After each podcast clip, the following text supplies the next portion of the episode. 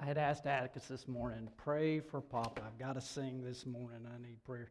He goes, okay, I will tell Miss Annette, Papa needs prayer this morning.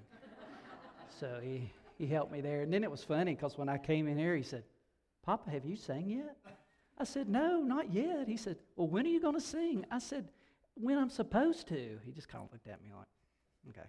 So anyway, I said, you'll be in children's church. Don't worry, it'll be okay. Just pray.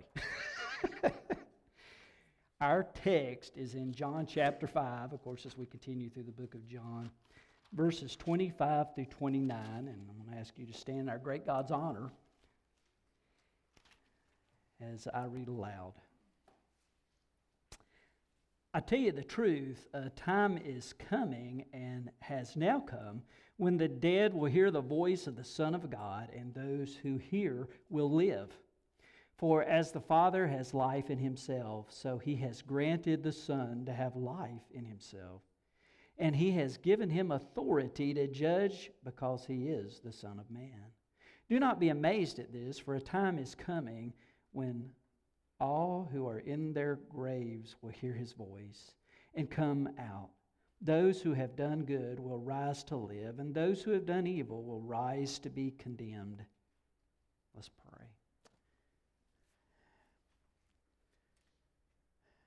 Jesus, we come worshiping you this morning.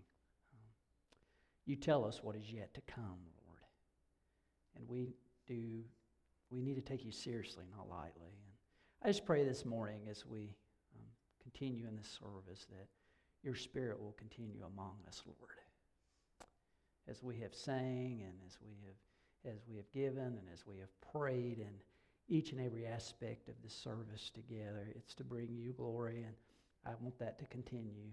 So, Holy Spirit, we continue to give you freedom. Move among us. In your name we pray. Amen. I had the privilege of hearing Scott preach last week. We got back early. Cindy, and I were worried that if we didn't leave the day before, I don't know, something would happen. Maybe we wouldn't get back for the baptism. And I appreciate Scott so much. Did a good job. Uh, a couple of weeks ago, when I preached the passage before this, we talked about how the most popular question today seems to be, Who am I? And I made the point that that's only half the question. The real question is, Who am I in relationship to Jesus Christ? Jesus made bold claims regarding who he is, claims that clearly said, I am God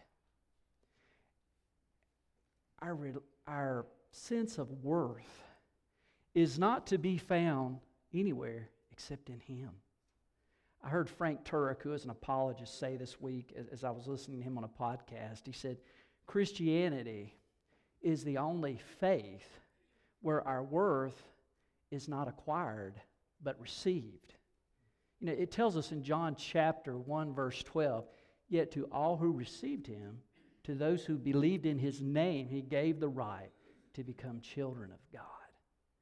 So it's received through him. Uh, I'm going to read to you here just briefly words uh, from a song that Cindy and I have always loved. It's written by Keith and Kristyn Getty and popularized, performed by Fernando Ortega. Ortega. And uh, here's the words My worth is not in what I own not in the strength of flesh and bone, but in the costly wounds of love at the cross. My worth is not in skill or name, and win or lose, in pride or shame, but in the blood of Christ that flowed at the cross. I rejoice in my Redeemer, greatest treasure, wellspring of my soul. I will trust in him, no other. My soul is satisfied in him alone.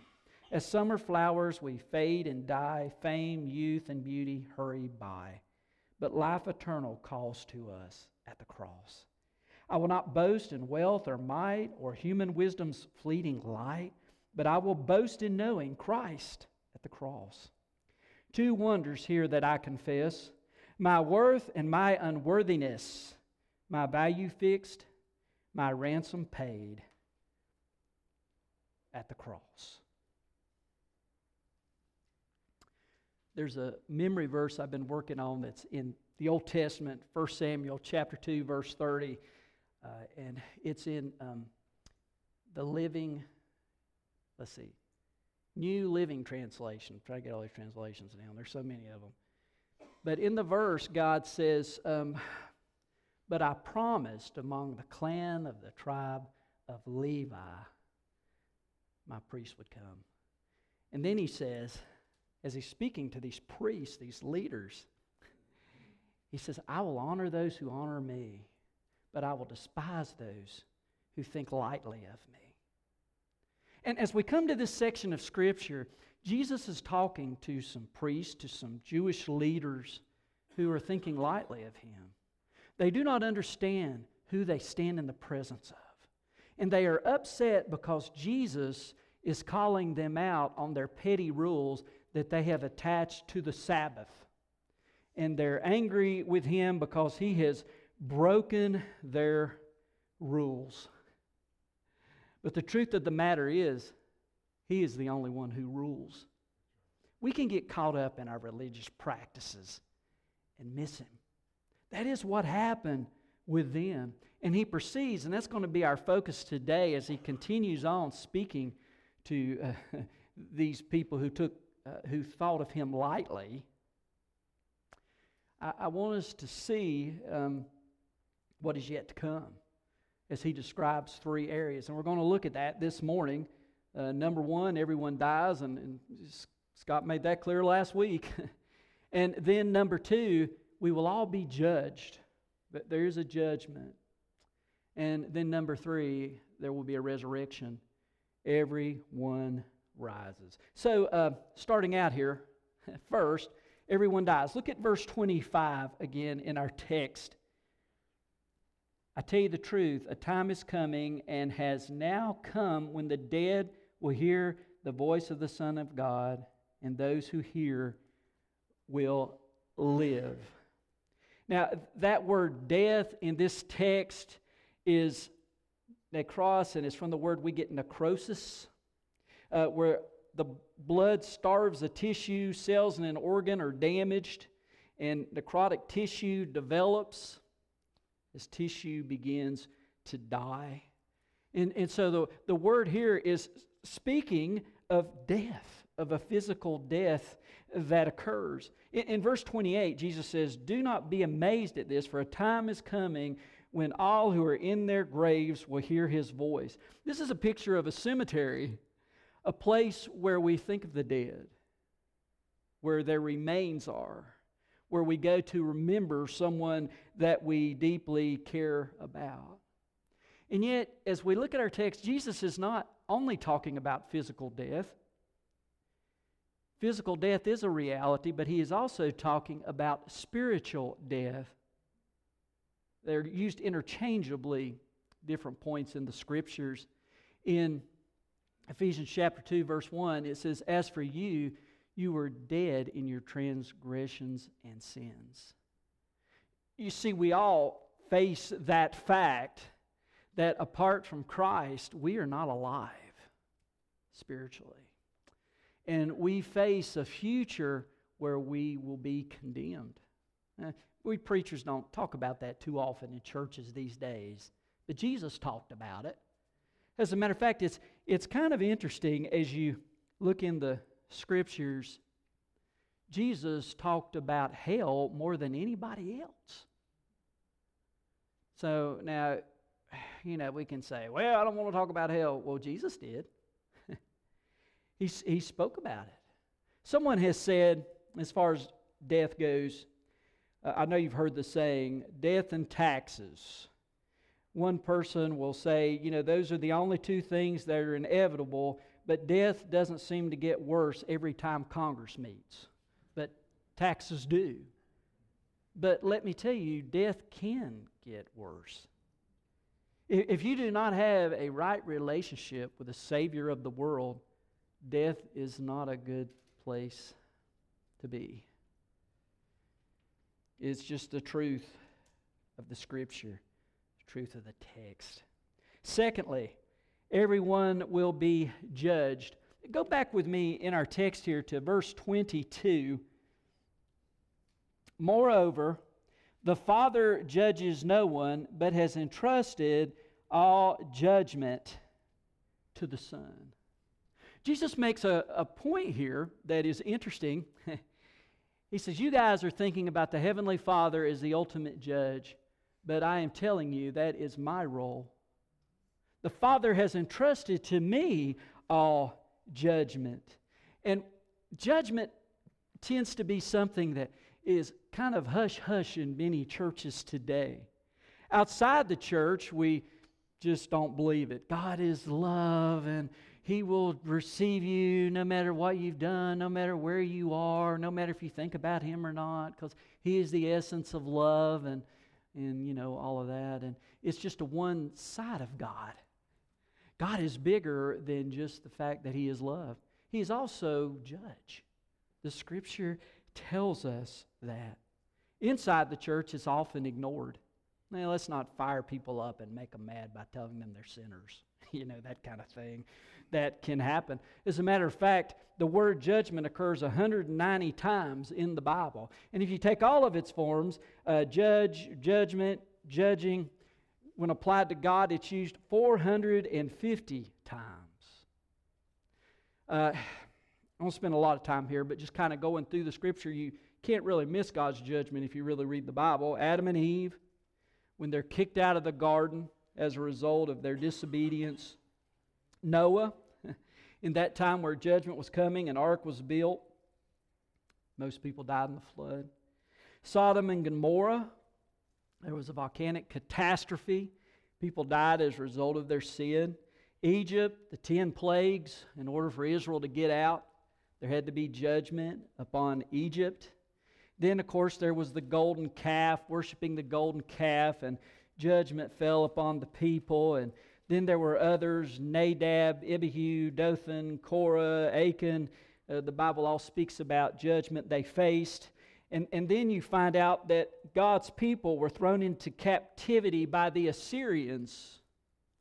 And then later they went into captivity, the southern kingdom in Judah, to Babylon.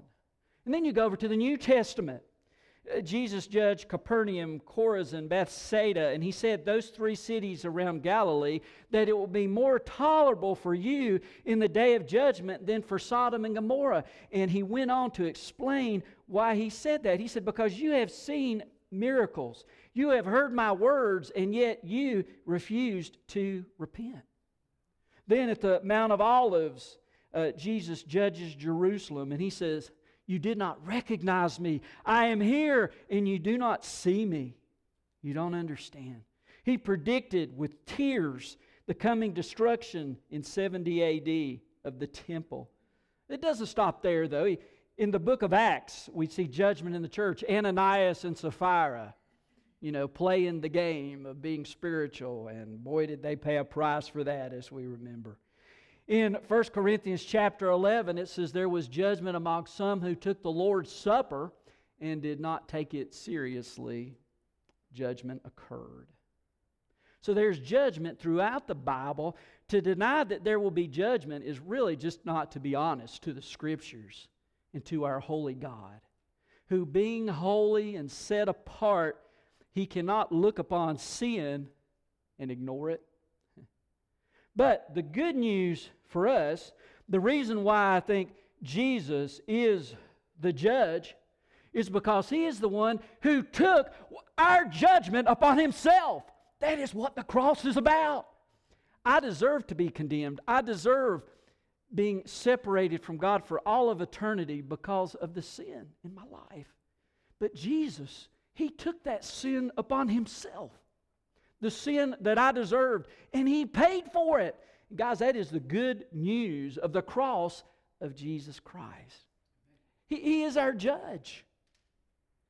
As a matter of fact, uh, look with me in the scriptures. We'll go through this real quickly. In verse 25, it says, I tell you the truth, a time is coming and has now come when the dead will hear the voice of the Son of God, and those who hear will live. The Son of God, He's God. Without sin. He came among us. Uh, many did not recognize him, did not see him, but he was there. God himself. But drop down to verse 27, And he says, and he has given him authority, the Father has given him authority to judge because he is the Son of Man. Son of God, Son of Man. Son of God is a reference to the fact he is God, he is deity.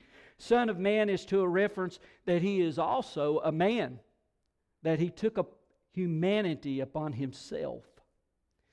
83 times the term Son of Man is used in the four Gospels, and it is usually used in a reference to the cross, the place where God judged the sin of mankind.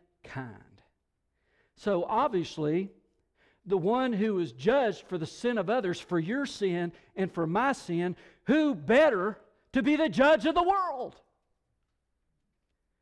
That's his role, that's his job.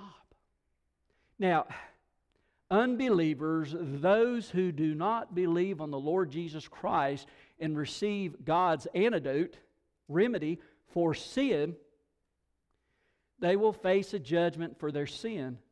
But for those who are believers in God, those who are children of God, who have believed on the name of Christ Jesus, we will not be judged for our sin. Thank you, Lord, because we're all a mess, right? the Bible tells us first, uh, in Romans 8 1, therefore there is now no condemnation for those who are in Christ Jesus. But we will face a judgment. It will not be for our sin, but it will be for our service. In Romans and in 1 Corinthians, there is a reference in both of those to the Bema seat, to this judgment that will judge our service, not our sins, our faithfulness. Uh, in that day, the Olympic athletes would stand on this platform. They would be judged according to their performance in the event in which they competed, and uh, they would receive medals for how they ran or how they were successful in a specific event at the Olympics. And the point is how you run the race, how you live for God, how you walk with God. And we will be judged according to that. And, you know, that, whew, it's a lot to think about, um, for sure. But it's not like it's not like the Olympics where we're, you know, against each other. It's like, well, man, I ain't much. But I, surely I can, I can be better than that guy in the church or that girl in the church. Or my job is just to be a better pastor than the pastor over there. Huh, think I can do that, Lord. That's not the point at all. It's not like we are all competing against one another to say, you know, I want my medal and you're not going to get mine because I do a better job. That's not the point at all. That is not what it means to be judged by our service. Kind of like the story I heard of the pastor that went to heaven. Peter was, you know, talking to him, giving him the rundown on what was going on. And the pastor got offended because there was this taxi driver that had a more honored place in heaven. And he just could not believe it. He goes, Peter, what is the deal here? I was a pastor. I gave my life to Christ. I served his people. I was faithful for many years. What is the deal that this taxi driver has more prominence than me. Peter said, Well, it's really quite simple. Here, you know, we judge on how effective you are. When you got up to preach, you put a lot of people to sleep. Let's just face it, okay? But this guy, when they got in his taxi cab, they didn't go to sleep, and boy, did they pray. That's not how it will be. It's not some competition among ourselves. It is literally about the race between us and Jesus? How do you love him? How are you serving him? It's, it's a personal, individual type of judgment that will occur as we follow him, as we're in his presence. In Matthew 25, it talks about the parable of the talents. Basically, it was about those who used what they had for the glory of God. That was their task. Remember, the, the only guy where they were rebuked was the guy who tried to bury his talents and didn't use them. God's asking us don't bury your talents, use them for me. Be available. I love that old saying, you know, as a Christian, be fat, faithful, available, teachable. Uh, that is the point. One commentator said, uh, Heaven will be for enjoyment, but this is the time for employment. We're to be on the job. C.T. Studd, an evangelist of the past, said, Only one life will soon be passed. Only what's done for Christ will last. These are the judgments that will be faced. Uh, quite frankly, if you don't know Jesus, verse 24 won't apply to you, but it applies to those who are part of God's family in Jesus. I tell you the truth whoever hears my word and believes in him who sent me has eternal life and will not be condemned. He has crossed over from death to life. That's where the hope lies. Um, W.C. Fields, who was a comedian in the early part of the 19th century, they found him on his deathbed, and he did not care anything about God or the Bible. And he's thumbing through his Bible, through a Bible, and his friend walks in, and he's like, "W.C., I've never seen you reading a Bible. What are you doing with a Bible?" He said, "I'm looking for loopholes."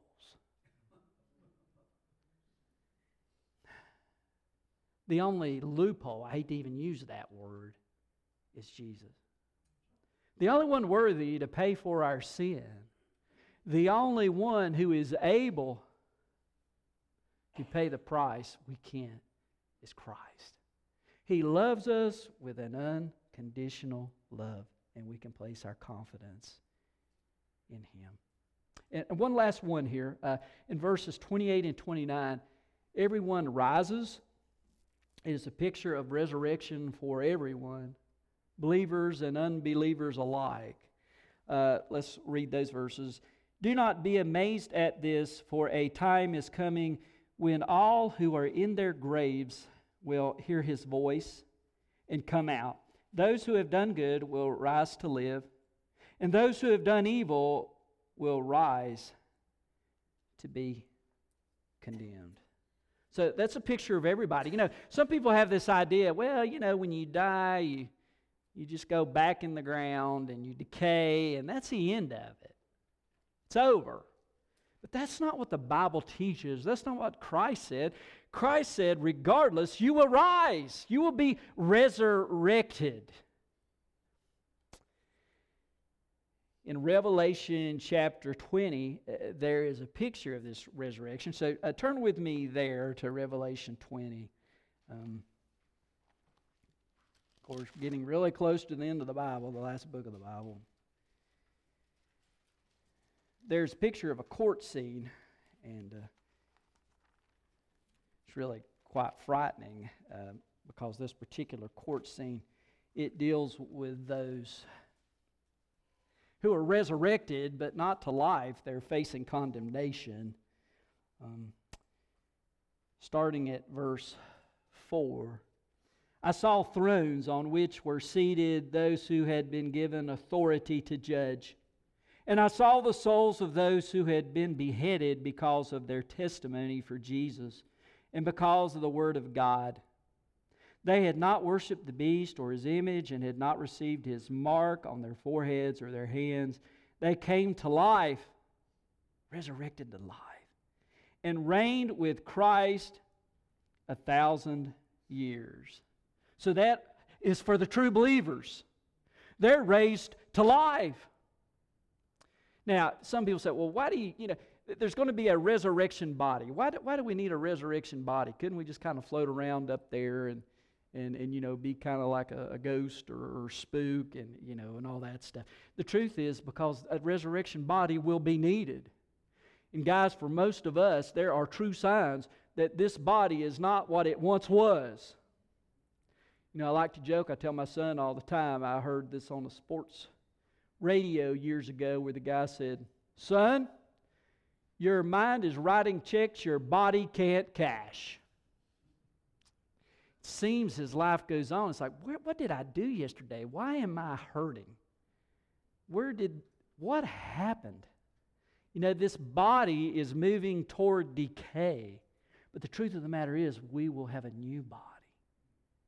And the fact of the matter is, everyone will have a new body We don't talk about this very frequently. For those of us who belong to Jesus and we will be with God forever and we'll be heaven, and man, it's going to be a wonderful place. We're not just going to sit up there and play harps and sit on clouds and all that. There is going to be eternity and it's going to be fun. We're going to be together and we'll be doing things and accomplishing things. And I can't explain everything that's going to occur because I'm not that smart, but I tell you this if God's got it all planned, it's good. And that is that's what's going to happen. But there also will be a need for the body for those who choose not to follow God. You know, sometimes we have this idea, well, well God, you know, chose people to uh, hell, chose people to not receive Him. No. The crazy thing, C.S. Lewis in one of his books wrote, he said, you know, we will all choose. The problem is there are people who have decided, I want to go as hard as that is to sound or to hear, it's almost like they think, well, hell's just going to be some big party.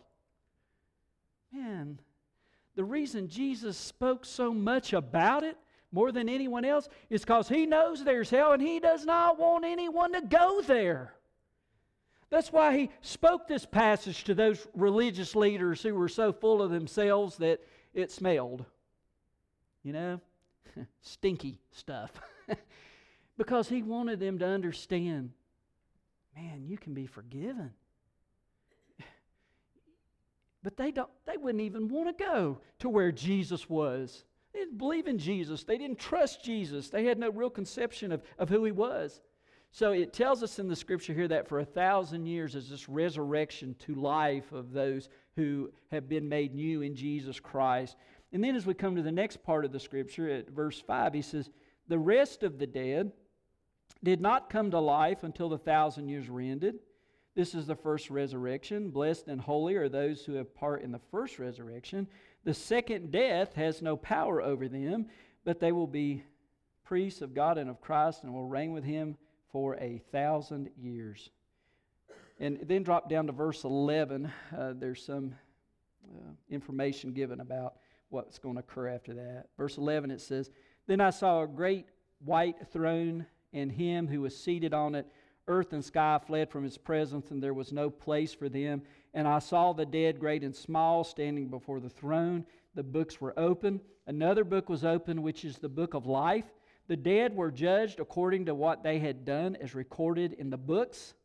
The sea gave up the dead that were in it, and death and Hades gave up the dead that were in them, and each person was judged according to what he had done.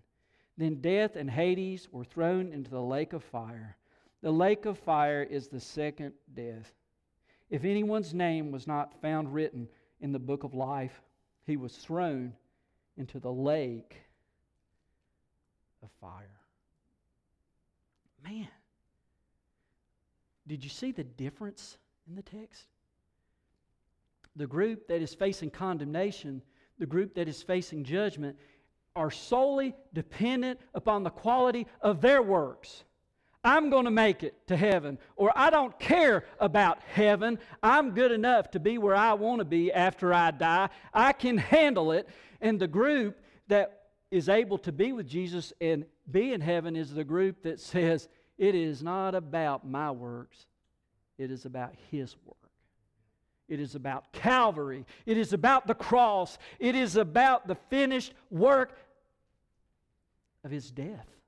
For my sake, it makes all of the difference. Um, guys, uh, it, it, it's the most important question um, to ask. You, you will be resurrected. The question is resurrected to where? and who will you be with? Man, that makes all the difference. One writer had said, I love the way he put it. He said, If you are an unbeliever, if you do not believe in Jesus, your best days are behind you. But if you are a believer in Christ, if you belong to Him, your best days are ahead of you. Which are you? Are your best days behind you? Do you look back and say, oh man, if only I could go back to then, if only I could live then? Or do you understand that in Jesus Christ, your sins have been paid in full and your best days are ahead of you? There will be a great worship, there will be a, a great reunion. Man, I look forward to seeing some people I love and miss very dearly, and that will occur because of Christ. But if you do not know Christ, you will not see those people. Makes a difference. I'm going to close with this. Uh, when our kids were small, my wife read to them the, uh, the Chronicles of Narnia, which are children's books written by C.S. Lewis. Great books. And uh, it was just a blessing. If, if you haven't read them, I encourage you to. They're children's books, but of course, C.S. Lewis, even children's books might be already. What a writer. But anyway, in the last book, the seventh book, it was entitled The Last Battle. And the scene is that the characters, these children that are growing up, um, they're dead. They had died. And Aslan, who was a lion, is speaking to them. And um, anyway, there is this picture of what awaits after death. I, I just want to read it uh, to you. Um, and as Aslan spoke, he no longer looked to them like a lion, but the things that began to happen after that were so great, so beautiful, that I cannot even write about them. And for us, this is the end of the stories. And we can most truly say that they all lived happily ever after. But for them, it was only the beginning of the real story. Their life in this world, all of their adventures in Narnia, had only been the cover and the title page. Now, at last, they were beginning chapter one of the great story which no one on earth has read, which goes on forever and ever, in which every chapter is better than the one before. Every time I read that, I want to get Baptist man. That is some good stuff. That's what awaits us. So, are your best days behind, or are they yet to come? Let's pray. God, I thank you for each person here, each person of, of Kingsway, Lord, and, and maybe someone here who is visiting but, or a guest. Father, we just are grateful you noticed us and you came. Father, you did what we think is inconceivable God becoming man. All this, Father, was so that we could be with you because it was not going to happen any other way. So, Lord, I pray this morning that you would just continue to speak by your Spirit to people listening online, people here in person. Father, that we would just simply obey your call upon our lives, Lord. If you want us to come forward to pray, if you want us to make a decision for you right where we are, if you want us to share with the church family, hey, God is working on me and I need to share with you what He is doing in my life. Father, we just simply want to give you freedom to move in us. And Father, you're the audience. So, Lord, thank you for this time together. And in this time we call invitation or response. Father, move us. In your name we pray. Amen.